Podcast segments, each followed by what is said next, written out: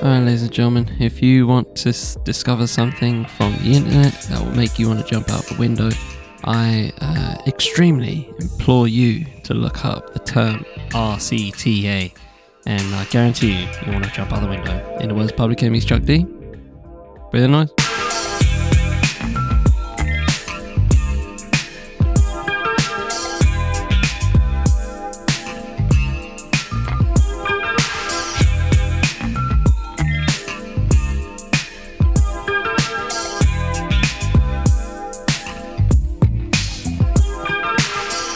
Fifth Podcast Network, I'm Charlie Taylor, this is What's Good.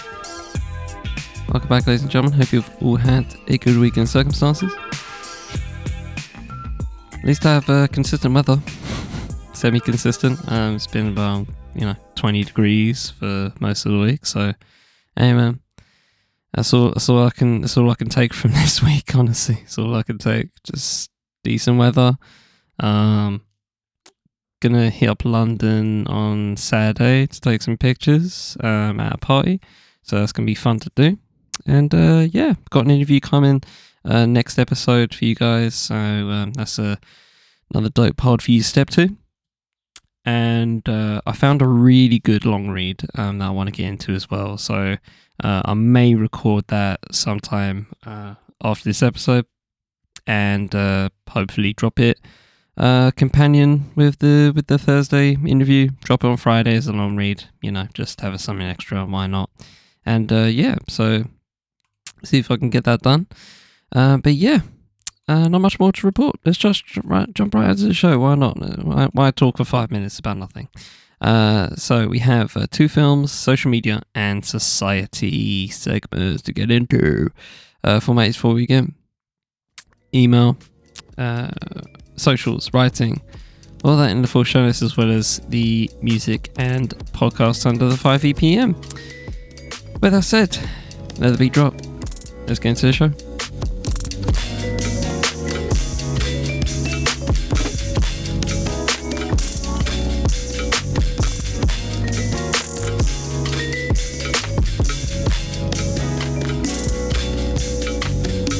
In a week where the Biden administration uh, is going to forgive $39 billion in student debt.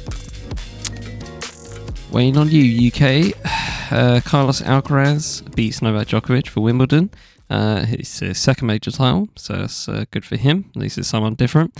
Uh, Victoria, the state, Australian state, I think it's a state or county, whatever they call it, uh, pulls out of hosting the 2026 Commonwealth Games and uh, I would like to uh, bring you uh, bring your attention to a episode. ah, which one was it? Um, literally, I should, I should probably just you know episode one ninety one, uh, where I talked about the Commonwealth Games, and uh, they came and went at that point, but um, you know it's it's an Empire uh, offshoot. You know, it's an offshoot of British Empire shit, hence Commonwealth, right? So um, yeah, maybe that maybe that's a done done diggity for the for the rest of the time, or just just at least rebrand the fucker, you know what I mean, or something. I don't know, but yeah, they don't they don't want to pay for it, so there you go. Uh, Sunak plans to crack down on rip-off degrees because that's what's that's always always finding a way. Um, just just continuing continuing to cure the ills of this country oh, salute to him, man. Just constantly, um, just constantly nailing it. You know, just um, always, you know, nothing else. Everything's been done. Everything's been done. Now we just have to crack down on rip-off degrees, whatever that means. And lastly, fascinating just headline here: uh, Police searched a Las Vegas house in connection with the murder of Tupac Shakur. Who knew there was still still going on? Who knew? I thought it was just a Stroud cold case, but um, here we are. They've found something apparently, and uh, search the. We'll see how that goes in the future. Maybe there's something there. Who knows? All right, let's begin with uh, what we begin with. We are beginning with the first of two film segments. Um, so this is a piece uh, via a Substack blog uh, by Paris Marks via Disconnect. Just called Disconnect. Um, and it's about the it's about the uh, Hollywood actor SAG-AFTRA uh, joining the WGA Writers Guild, uh, so Writers Guild of America, and um, yeah, they're joining in strikes and uh, just continuing to put pressure on these uh, billionaire bosses, uh, the Zaslav, the Igers, the Sarandoses, and all them lot. Um, but yeah, this is called uh, the digital age is digital age is cannibalizing us. So um, this is uh, just a kind of like a it's kind of a where we're at this point. Um, but yeah, let's jump right in. For the first time in 63 years, Hollywood actors and writers are on strike together as they see an unprecedented threat to the future of profession of their professions.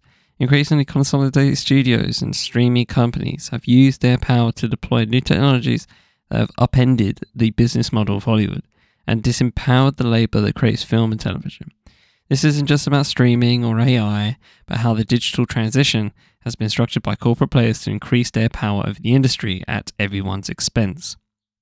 In a fiery speech yesterday announcing that SAG AFTRA, uh, SAG AFTRA, the Actors Union, would be going on strike, National President Fran Drescher, yep, that Fran Drescher, who else, uh, put the blame squarely on the studios. Quote, We are being victimized by a very greedy entity. I am shocked by the way the people have been have been in the people we have been in business with are treating us, she said. How they plead poverty, that they're losing money left and right while, while giving millions to CEOs. It's disgusting. Shame on them, unquote. Drescher also specifically pointed to how technology was being used against actors and other workers in the industry. Quote, the entire business model has been changed by streaming digital AI. She told reporters. And later in a later interview with Hollywood Reporter, she expanded on these points. Those points. Human beings in all different walks of life are being replaced by robots. And what happens here, the eyes of the world and certainly labour in this country is looking at. It's really important that we put barricades around artificial intelligence because it's going to put people out of work. The digital age is cannibalizing us, Drescher declared. After a couple of months of writer's strike, uh, people are probably familiar with some of the issues. In the shift to streaming, companies transformed the compensation structure of the industry that has resulted in lower pay virtually across the board for writers, actors, and other film and television workers. With the occasional exception of the biggest names in Hollywood, uh, a recent story in the New Yorker laid out how this works as actors from the Netflix hit series Orange is the New Black opened up about how little they were paid and how that compares to sitcoms under the old model of broadcasting cable. When it comes to artificial intelligence, actors have a distinct concern about how their performances could be digitally replicated, Don't denying work to human actors. In the press conference, chief negotiator Duncan Crabtree-Ireland revealed the studios had proposed that, quote, our background performance should be able to be scanned, get one day's pay, uh, and their companies should own that scan, their image, their likeness, and should be able to use it for the rest of eternity on any project they want with no consent and no conversation. Unquote. It was a non-starter for the union. We've already seen this at Disney, as they as they've been digitally replicating dead actors or recreating younger versions of actors for characters like Luke Skywalker. But people in the industry responded to the story on Twitter to say the scanning of other actors is already happening. Um, and I would also, again, like to um, highlight another episode uh, I did. This is way back. This is in 20, November 2019, episode 51, uh, where I talked about CGI actors. Um, and that story was, uh, in particular, was about um, filmmakers using uh, James D. James Dean um, as a CGI foundation. And um, yeah, the CGI actors was a thing you know, in 2019. And trust me, I, am pretty, I'm pretty freaking sure if you if you're an insider in Hollywood, that that shit has already, uh, you know, upgraded. Um, hence why we're here at this point. Uh, and while Staley's performers uh, may have uh, leverage to negotiate these things, newer actors will not, which is why contract rules are so important. Keanu Reeves, for example, reportedly has a contract clause saying his performances cannot be digitally altered without his permission, otherwise, you lose your agency, he explained. One point uh, that sticks with me is something I discussed with LA Times reporter Anousha Saku, Saku, Sakoui uh, earlier this year. When most people think of Hollywood, they think of the A-list actors, big name directors, but reality is that most people working in the industry are not putting in millions of dollars. They get paid far less and have very little job security, which has only gotten worse in the streaming era. These strikes are about fighting for them, making sure it's still possible for new people to get into the profession and have a stable career. There was, rec- there was recently some media chatter that the resolve of striking writers may have been waning. But if that was if that was even true, it's sure not to be the case any longer. Not only are those uh, 1100, 5, uh, 11 11,500 writers. I couldn't count for a second there. Uh, writers uh, about to be joined by 160,000 actors, many of whom have already been turning out to picket lines to show their support. But a spate of recent comments by studio executives have reinvigorated them. Anonymous studio executives told Deadline the goal was to break the WGA by allowing things to, quote, drag on until union members start losing their, their apartments and losing their houses, unquote. Disney CEO Bob Iger, who's estimated to earn at least 27 million a year, said the actors and writers' demands were, quote, just not realistic, unquote. The core issue here is not, is not just how corporate power is fighting to disempower labour, but how it's using new technologies to do it. Visual effects to replace physical work, streaming services to upend the business model, and AI to further de-skill the work of writers and performers. Last month, I outlined the longer history of this since the blockbuster boom of the 1980s and, and the adoption of digital technology at the turn of the millennium. The digital transition has, hasn't been primarily about efficiency or cost savings in Hollywood, but about further shifting power from labor to corporate executives. What's right by actors and writers isn't just about getting a little bit more uh, from profitable entertainment and streaming companies, but to fight back against the ongoing effort to turn their professions into yet another gig economy where few workers have any stability and the corporate overlords have all the leverage. Solidarity with actors and writers, their victory is essential, not just to protect workers in the industry, but also to halt a further degradation in the quality of film and television by multinational companies that only care about the bottom line and that's um yeah that's pretty it's pretty solid. Um you know just um explaining the laying out the land so to speak. And um you know it needs to it just needs to be constantly um reiterated that um this isn't just about writers and actors right? Obviously those two are you know significant pillars in the film and television industry and uh, and like you know, just to say, this is only in America, right? This isn't happening in the UK, although there are some uh, picket lines being created uh, by uh, you know uh, more uh, by other by other unions in the UK, based in the UK. So that's good, just to you know um, give support on that front um, and show support, show solidarity. Um, but you know, it's only happening in it's only happened in America um, for now. Um, but obviously, you know what happens in Hollywood dictates a lot of things around the world, and uh, that's partly why it's important. But it's also important because this is this is union. This is one union dub is a W for a lot of others. Um, in the same way that um, in the same way that Christian evangelists stay with me here, because I remember doing an episode about um, how a you know a significant minority in uh, you know Christian evangelists, right wing nut jobs, right that kind of uh, that kind of sect, very small section of the U.S. Um, have a ton of influence, and I feel like that is definitely you know possible in when it comes to labor, when it comes to union when it comes to unions, right? Um, having unions constantly win is a win for a lot of us, um, a lot of people, not and not just in the professions that are you know adjacent to it or directly related to it, but others as well. This can this can embolden Amazon union union workers, uh, Starbucks union workers in America, and plenty of others across the world.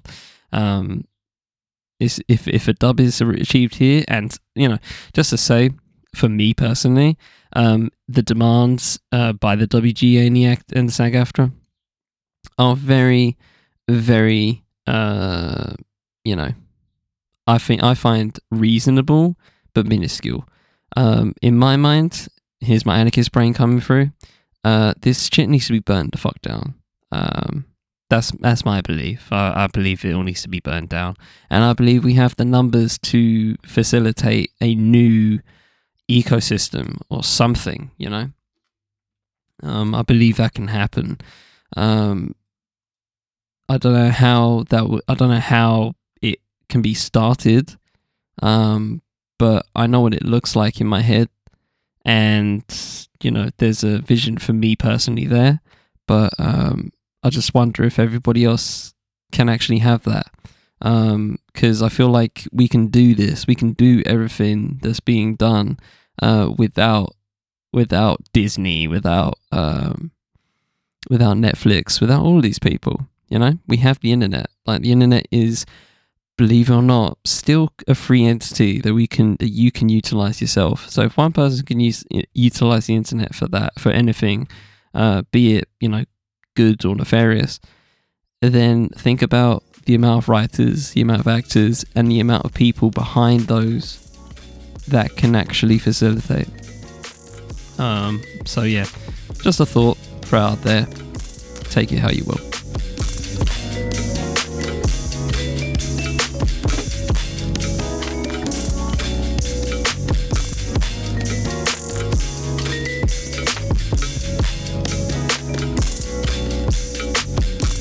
Okay, so let's hop into social media, which is um, I'm, I'm gonna probably make this uh, semi-quick. Um, by quick, you know, probably 15 minutes, hopefully. Um, but this is just something that you know I've referenced before. I referenced it, I think, last episode or a couple episodes before. Um, I've referenced it a couple, a few, many a time over the years. Um, but I just feel like it needs to be reiterated, considering where the uh, social media landscape has, you know, shifted in recent months, uh, with you know Twitter becoming, well, becoming, uh, uh, delving deeper into a cesspooliness. Um, that's that's the correct way of saying it, of course. Um, but yeah, I found this piece uh, just an opinion piece, um, and it just I don't know, just adds to adds to my increasing boredom in some ways with social media and just a disillusionment. Uh, but you know, hopefully you still feel the same. Who knows? Um, so this is uh, by Elaine Moore via uh, Financial Times called "Why Social Media Is Hardly Social Anymore." Um, and obviously, this is related to you know threads and Twitter and stuff like that. But you know, you'll get it. Let's jump in. In between posing for shirtless photos and trolling Elon Musk online, Mark Zuckerberg has spent the summer sharing his thoughts on the future of social media. Seeing that he just launched the fastest growing app on record, people are listening. I want to stop there. Um, and obviously, you know, it kind of, Threads only gained the gain the the numbers because it just transferred Instagram users um, and made it very very easy um, to quote unquote sign up to Threads. Um, so you know take how you will. I kind of see it in the same way as Jay Z, you know, sending a million uh, because of Samsung, you know, buying a million units, right? But um, hey ho, whatever is what it is. Um, yeah, I just wanted to like, reference that, and also reference the fact that they're not doing metaverse anymore. Like, how funny is that? They were they literally he literally named his parent company after Meta and the concept of Meta and the metaverse, and then completely ditched it. And uh, I was going to talk about it on here on WG, but um, I totally forgot after time. And uh, just wanted to reiterate that, that that that actually happened. So funny how we've just gone back to yeah, the future of social media is just Twitter. like it's just outstanding to me. Anyway, let's continue on. All right, uh, Threads, Meta's new, Meta's new social network, had 100 million signups in its first five days. Not bad for a watered down version of Twitter. According to Zuckerberg, the idea is to create a public conversation, public conversations app for a billion people. Listening to a billion people talk to one another sounds like a nightmare, but that's not quite what Zuckerberg means. Threads is less a public town square than stage. He doesn't want us all to be part of the conversation. He wants us in the audience. Social media networks are very are not very sociable these days. Feeds are algorithmic which means you see whatever the apps want to show you. After I joined Threads, I saw a lot of brands and celebrities. I couldn't tell you what my friends were posting, but I could tell you that reality star Bethenny Frankel had thoughts on the new Barbie movie. Uh, once upon a time, people joined social media networks so they could connect with one another. I signed up to Facebook in 2007 to see what my friends were up to online. it's hard to remember why it was so interesting to look at lots of blurry photos of a night out, but I spent a lot of time doing it. God. Yeah, I remember those days where everything was just like mad. like, a lot of my photos over, you know, over my first, let's say, seven years of uh, of uh, social media use was just like either iPod Touch or Samsung Galaxy S4, and just yeah, they they they have not aged well at all. Anyway, this that has now been superseded by content from strangers. I still have my social media accounts, but I rarely post anything. For many of us, the point of TikTok, Instagram, YouTube, and Twitter is not to upload our own posts or look at what our friends are doing, but to watch a small number of popular creators. Instead of talking to one another, we have become mostly silent onlookers. This is the result of the TikTokification of social media. On TikTok, videos are not designed to connect existing contacts. Their content is consumed by the biggest crowd possible. One strange result of this is that the algorithm can produce a weird form of anonymity. You'll sometimes hear TikTok creators preface particularly personal videos with, if you know me, no you don't. Uh, the intended audience is strangers. What this all means is that social media companies are no longer reliant on the network effect of real world relationships that made Facebook so compelling in the first place. Who cares if your friends haven't joined a particular social network? They are not the ones whose content you're interested in anyway. In theory, this should open the sector up to more competition. There has been, uh, has been, certainly been a flurry of new apps in the past couple of years, including companies such as Hive and Post, but there's a catch. To draw an audience, you need big hitting names. This is why Threads looks the way it does, with brands and well known accounts promoted heavily. It is the reason Musk split Twitter's timeline in two and added an algorithm based For You feed when he bought the company, which is the most annoying fucking thing. And um, I just I just hit. I, I'm always using the following. I never use the For You bit, and it's just annoying that that tab is there. And now, as of Wednesday, this recording, um, I did have six tabs on Twitter, um, which included Spaces and a new thing called Communities, and now Spaces has actually just disappeared for, on my phone. So it's very funny how that works.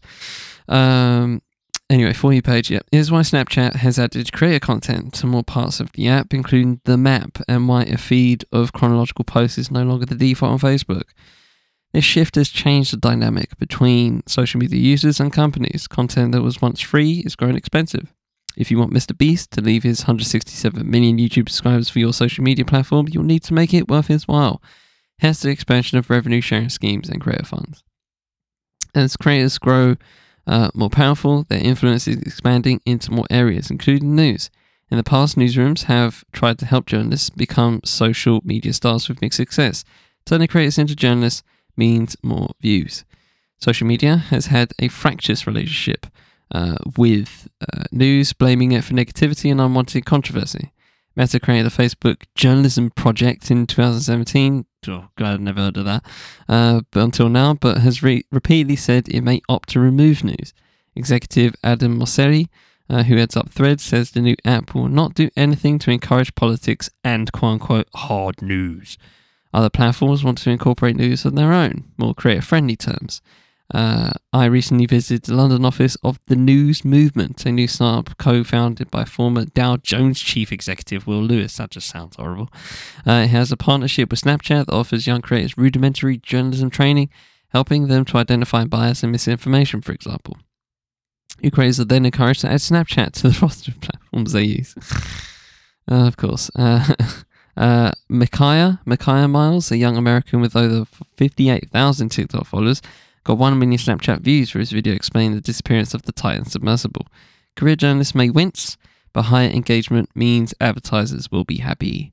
Last year, slowing ad growth led to declarations that it was the end of social media era. In fact, we are only witnessing the death of social networking. Uh, this is the age of creators. Social media's role in digital media entertainment is just getting started. That's a good um, that's a good way to finish it because it kind of um, leaves it on a very um, what's the word? Uh, a very ominous but blunt note, right? Where you kind kind of like a cliffhanger because yeah, you know she's kind of right. Social media, social networking, social networks, they they're kind of just not that anymore, right? And um, that's probably that's probably coincided in why I just don't care anymore. Um, I don't know if I said last week, but um, I'm on Bluesky now, and it's not a guess. It's not. It's not great. It's it's boring to be honest. I've uh, I posted one thing on there, which is just uh, my links to my writing, my photography, the Fifth Element, and etc. That's all I've put on there, and uh, you know, a couple people liked it, a couple people followed me off the back, and that was it. I just, I just, and then I've just uh, not really gone on it too much.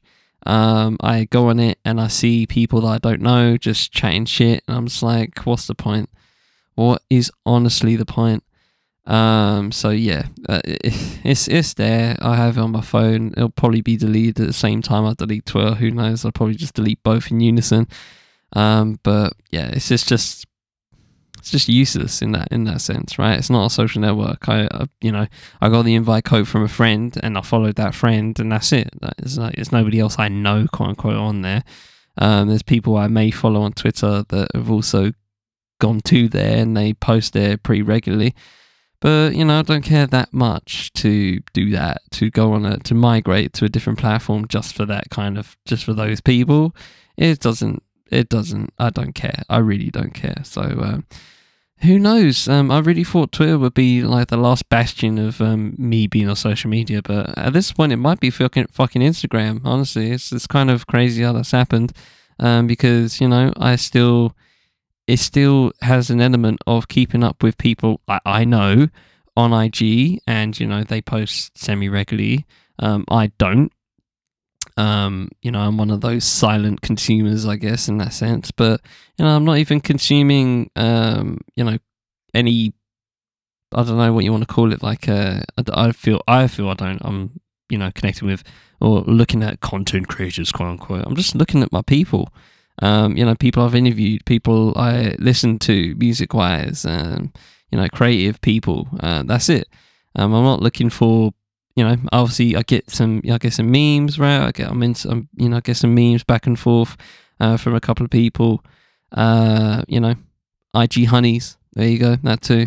Um, but apart from that, nothing much. And Twitter's just become less and less, uh, you know, a basis to get any news or any of that sense. Um, I just have to go, you know, via different means on that front. But yeah, man, um, you know, just social networks. Yeah, RIP, I guess.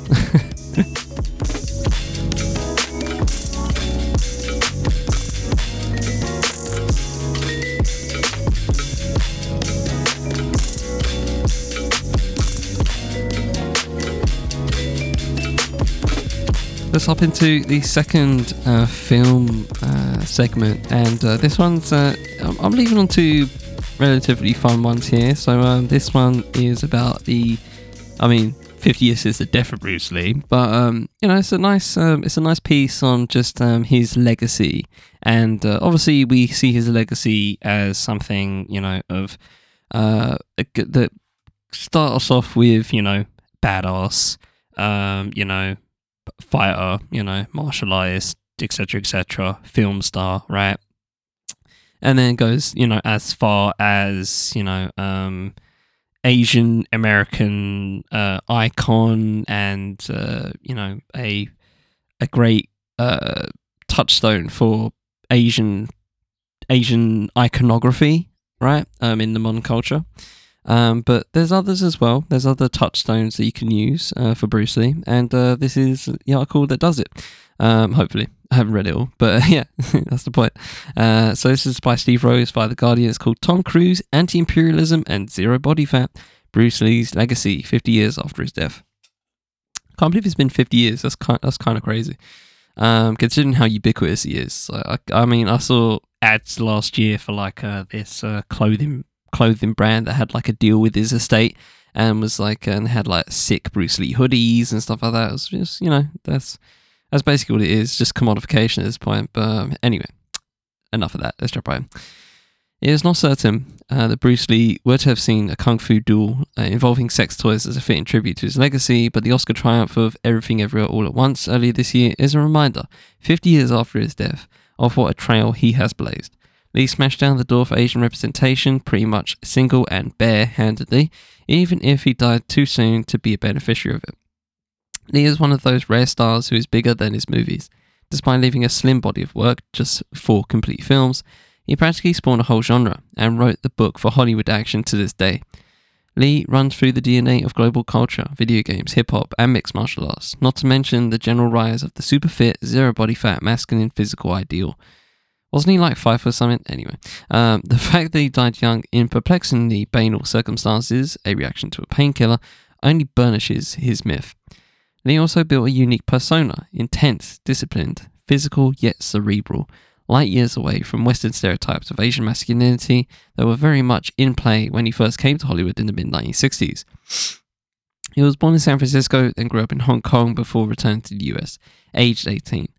It was a time when East Asian men were depicted as servants, since the villains or buck-toothed buffoons, often played by white actors, see Mickey Rooney in Breakfast at Tiffany's. Lee grew exasperated at being used as a subservient sidekick in the TV series The Green Hornet. Despite training a roster of celebrity students in martial arts, including Steve McQueen, James Coburn, and Sharon Tate, Lee realized that the, the realized the US was not ready to accept an Asian leading man. The final insult came with the 1970s TV series Kung Fu. Lee's involvement in developing the show, which followed a Shaolin monk in the Old West, is contested. Either way, he auditioned for the lead role only to be passed over in favour of David Carradine, who had neither Chinese ancestry or not any knowledge of martial arts. Oh, I, I, I feel like I have a re- have an inkling of where this is going to go. I just I've, I've if he if he doesn't mention it, if he doesn't make the connection, I'm I'm gonna throw my phone out the window. I'm pretty I'm I I'm calling it now. I'm calling my shot. He's gonna mention it. What is it? Let's just see. Returned to Hong Kong in 1971.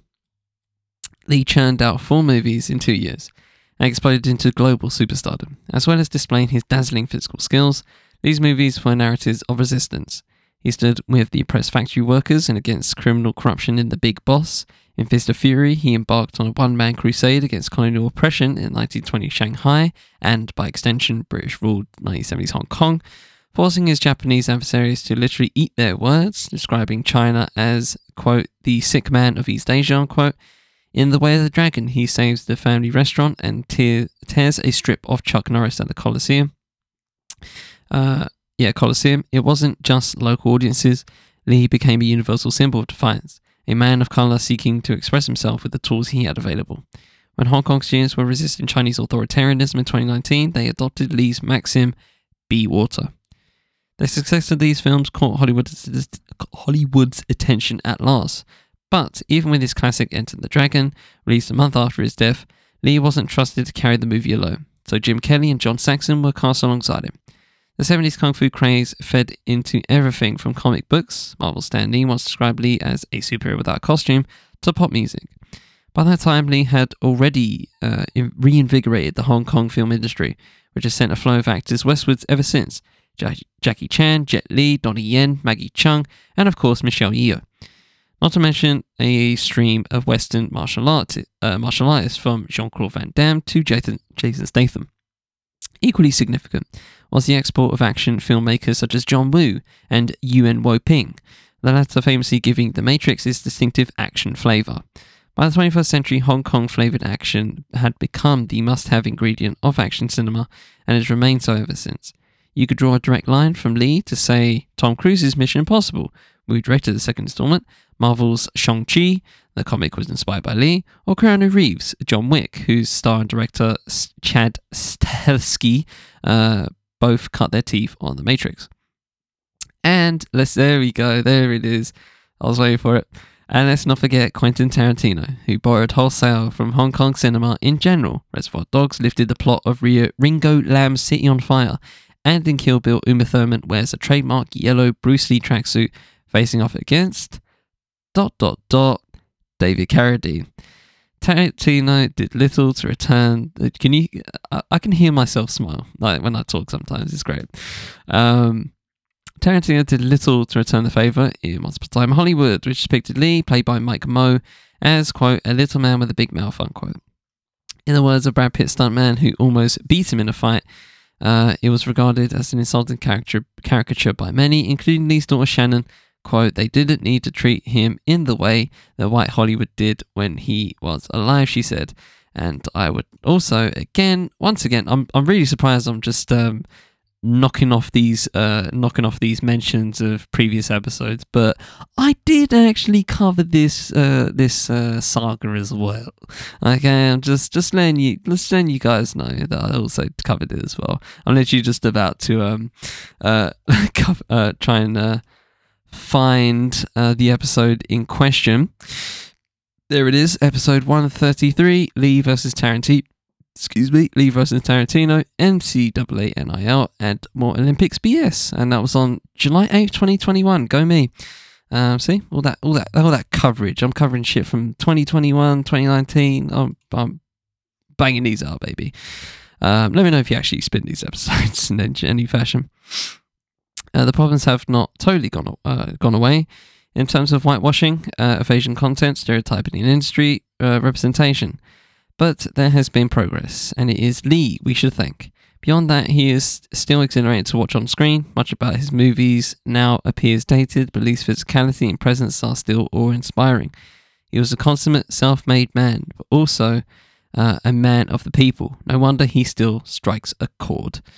Oh, and apparently Enter the Dragon is being re released in UK cinemas on August 11th. Ooh. Okay. I mean, I've seen Enter the Dragon before. That's the only Bruce Lee film I've actually seen. Um, I haven't seen um, uh, Fist of Fury, which I do want to see. But um, yeah, all, all of those I haven't actually, uh, apart from Enter the Dragon, I have not uh, seen. Um, I remember seeing a film, uh, uh, not a film, a TV series. Uh, I think it was called Warrior. Um, that was very like I think it was based on loosely based on like a novel that Bruce Lee wrote um, which is basically biography of his life. You know, I mean, just you know, very loosely based on his life, um, and um, it's like a semi-autobiographical, right? And the action in it, oh, I still that action just lives rent free in my head. I think it's called Warrior. I think it's called Warrior. Let me just uh, look it up right quick. Uh, Warrior TV show, and just hope that is the one. Because if it's not, I don't fucking remember the rest of it. Um, but yeah, it's yeah, it's called Warrior. Only one for two, only one of two seasons. Um, I actually I don't think I've se- been able to see the second season, but I remember seeing the first season, and fuck me, the action. Oh, the action's so good. The action is so fucking good. Um, so yeah, please give that a spin if you want to spin that. Um, but yeah, here we are, Bruce Lee, right? And it is it's so freaking true, man. It's so so true. Just how um of how ubiquitous Bruce Lee is, you know, just as a cultural figure. I would go as far as to say, uh, like, if you were just listing off global figures in and in culture, global culture, um, Bruce Lee's top ten, maybe top five. Um, go to any country and say Bruce Lee, they're they're gonna they're gonna do the you know they're gonna do that shit, right? Um, you know, be water. They're gonna they're gonna say all that shit. They're gonna do the they're gonna do all that. Um, yeah, I, I can't imagine, I can't think of many others that are so ubiquitous everywhere in uh in global culture, not just American culture, not just Western culture, not just Eastern culture, all of it. You can go to Africa, say Bruce Lee, and they're gonna do it. I'm gonna, I'm sure, I'm pretty freaking sure he is that big of a global figure. Um, in in global culture, I will go as far as to say I'm putting I'm putting the snap down now. Top ten maybe even top five. I would love to actually um, get some thoughts on just um, who else would you pick as like global cultural figures that just people everyone knows and um, everyone likes as well. That's probably even shorter list that people actually like them. There's probably a lot of global cultural figures that people know of and don't even fucking like them. Um, obviously, you know, politics is definitely one uh, of uh, you know many people that are hated. Um, but yeah, Bruce Lee loved a shit. I can imagine. Um, so yeah, man, 50 years after his death, man, crazy, crazy how that time, and he still seems like a dude just there was just like you know banging them out in you know in it felt it felt like uh you know just felt recent um, watching Enter the Dragon. Obviously, it isn't by a lot of ways. Um, sound design and sound editing very very obvious there um, in that sense and obviously the visual quality but um, yeah um, so yeah if you're in the UK August 11th apparently Enter the Dragon is showing so If you haven't seen it, I implore you, give it a spin. It's a very good fucking film.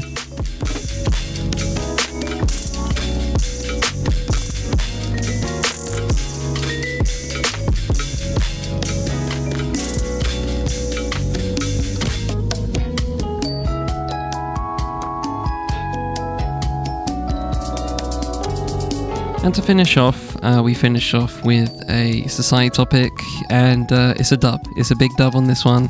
Big, big W's uh, in the chat for this one. Uh, I, I recently just um, caught wind of this story, um, and I, I, wasn't aware of it beforehand. Um, I was only aware of the result, which is a good result, um, but it easily could have been bad.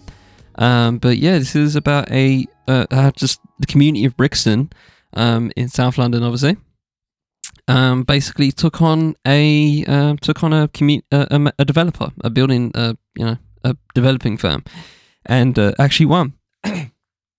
so um, yeah, this is the news of that and the story of it. Excuse me. This is um, by Suyin Haynes um, via Open Democracy. It's called "How Brixton's Community Took on a Major Developer and Won." So let's jump in. Nestled between two uh, railway tracks uh, near the famous Electric Avenue uh, Brixton's Pope Road street market is bustling with activity. Sisters Natalie and Mary Claire prep for the day, chopping fish heads and stirring stew at their stall selling cuisine from, West, from across West Africa. Opposite them, Didas and his team of traders unpack boxes of Jamaican herbs, vegetables, spices, arranging them on the stall he's held there for years. It's an everyday scene, but this morning the traders have cause for celebration. Since 2020, a major threat has loomed large over the area. Controversial plans for a 20 story office block in Pope Road from Hondo Enterprises, a developer owned by Texan millionaire Taylor McWilliams, fucking Texan ass name, Taylor McWilliams, uh, that has already bought up significant swathes of the South London neighbourhood, including Brixton Market. The proposal sparked a passionate fight, fight the Tower community campaign, and over the last 12 hours, news has been filtering through to stallholders, campaigners, and locals that the plans are no more. They have won. Last night, four days before a scheduled hearing with the Mayor of London at City Hall, Hondo withdrew its planning application. Quote, I'm so happy this has happened because this is really aggressive capitalism, says Natalie, clapping her hands together on hearing the news. She's had a stall in the market since January, yet says she was only contacted once a week ago for a meeting about the proposed tower. In a letter to City Hall, Hondo's planning consultant DP9 said, quote, the very long period of gestation over the past two years has, a, had, has had a profound impact on the ability to deliver this much needed jobs and skills boost in Brixton, unquote. The letter added that Hondo hoped to return with a revised proposal, quote, that is able to de- deliver lasting benefits for Brixton's businesses and residents, unquote. For now, though, it's a victory for the community following a near three year battle with Hondo, uh, with both Hondo and Lambeth Council. It began in November 2020 when the council granted per- planning permission for the tower despite more than 8,000 people signing a petition opposing it including heritage groups Historic England and the Brixton Society. Since then, it's been uh, it, has been in planning purgatory. Sadiq Khan backed the plans and then reconsidered his decision. Hondo missed deadlines to consult with the local community, and just days before a scheduled hearing in June last year, the company requested a postponement. This period of limbo has had a major impact on the community and left businesses, business owners and residents worried about their livelihoods is a feeling people in Brixton are all too familiar with, having spent years fighting against the gentrification of their neighbourhood, one that has been shaped by migration and is intrinsically connected with the stories and experiences of the Windrush generation. All comes back down to the Windrush generation, eh? Uh, quote, this has been a David and Goliath situation, said Denai uh, Nardi, uh, an organizer with the Fight the Tower campaign. For her, the campaign was never about uh, never only about the planning uh, application. Uh, it is about spaces and people. It's about our everyday life and it's about the happiness of the people around us, she says. Nardi moved to Brixton 26 years ago from Greece and has seen the creeping tide of gentrification affect the area starting slowly in the 1990s and then accelerating rapidly. According to Rightmove, properties in Brixton had an average price of six, six, £644,829 over the last year, up 5% on 2020. Properties in Lambeth are now more expensive than they are in fellow South London boroughs Croydon and Sutton. Quote, over the last five years, to, five to ten years, it's been violent. People from black and brown communities have already been displaced from the area. It's happening systematically, says Nardi, referring to Caribbean families living in multi generational households being priced out of the area and having to move to more affordable neighbourhoods. These are changes that Stedman Scott, who has lived in Brixton since 1967, has observed too. For more than two decades, Scott has worked with young people through uh, Afewee, uh, the boxing gym, I'm probably saying that wrong, um, and football academy he co founded based at Brixton Recreation Centre. Scott is deeply involved with campaigning to preserve Brixton's heritage, both participating in the recent Fight the Tower campaign and the campaign to award Brixton Recreation Centre listed building status in 2016. Quote, this is a multicultural place, and the council has to realise that the people are the heartbeat of the community, he says. I'm thinking about integration and how we build a Brixton for the future rather than a stupid office block. Why don't you give us a multicultural community centre? Pope's Road, Pope's Road has always been a family place, so why not have a multicultural centre where everyone can input? Unquote. The dispute over the tower is not the first time Hondo has disrupted the lives of Brixton's community. After discovering that their much loved local grocery shop, Nour Cash and Carry, uh, was being threatened with eviction by Hondo in 2020, Nardi and a small group of campaigners came together to form Save Nowa. I'm hoping I'm saying that right. It's like sour with an N, so I'm saying Nowa. Uh, the umbrella campaign uh, that encompasses Fight the Tower, and eventually the developers backed down. It's also Brixton Market. Natalie says Hondo is not popular with her friends who have businesses there. Quote, Hondo never did anything to improve people's economic lives in the market, she says as we walk through Nour's new space, also in Brixton Market, excuse me, Nardi, Nardi points out the slices of watermelon for sale, recommending it served frozen with feta cheese before greeting the shop's manager. Feta cheese and watermelon? Okay, interesting. Uh, never heard of that before. Learn something every day. Uh, quote, they just don't understand how space works, she says at Hondo. It's really important to have deep understanding of the area, which is not easy, and to study the effect that these changes have on local communities, unquote. From Nardi and Scott, there are lingering questions that go beyond the tower alone, particularly when it comes to the role of Lambeth Council in supporting the area's marginalised communities. Quote, we need Lambeth Council to hold Hondo to account for the way they treat traders, and we need the council to take responsibility for housing cri- for the housing crisis and the management of it, says Nardi. This is an ending and a beginning at the same time, unquote. Scott wants to see greater recognition of the Caribbean community's contributions in and history in the area, alongside support for youth programs. The importance of the Jamaican legacy being maintained in Brixton will be wiped away by a council not taking responsibility, he says. There will be more battles to come, but Didas, the trader, says he feels more relaxed now in the knowledge that the imminent threat of the tower has gone. Quote, I was hoping that the result would be on our side rather than their side, because sometimes the man with, the man with the money gets his own way of what the people want. He says as he sets up his stall's banner, It's a breath of fresh air to know that the people have spoken. Unquote. This kind of reminds me of um, I'm currently I was going to say currently because I'm kind of on and off with it, but um, I've been trying to watch uh, Treme, um, the David Simon um, uh, show from I don't know 15 or so years ago, which is basically um, a, a, depiction of life after Katrina um, in New Orleans, and um, and uh, season two um, has this kind of like um, you know uh, yuppie basically. Yuppie from Texas um, who's like you know enjoying all the fruits of New Orleans. He loves he loves the food he loves the music he loves the people but he's also like a you know just all in, you know, property development and politics and basically just, you know, um, just, just, you know, becoming a consigliere for, uh, you know, rich, rich white dudes, right? And uh, I haven't watched it all. Um, I'm not, you know, I'm a few episodes in it, but um, it's very obvious where it's going to go, and he's going to win. You know, they're they're going to win.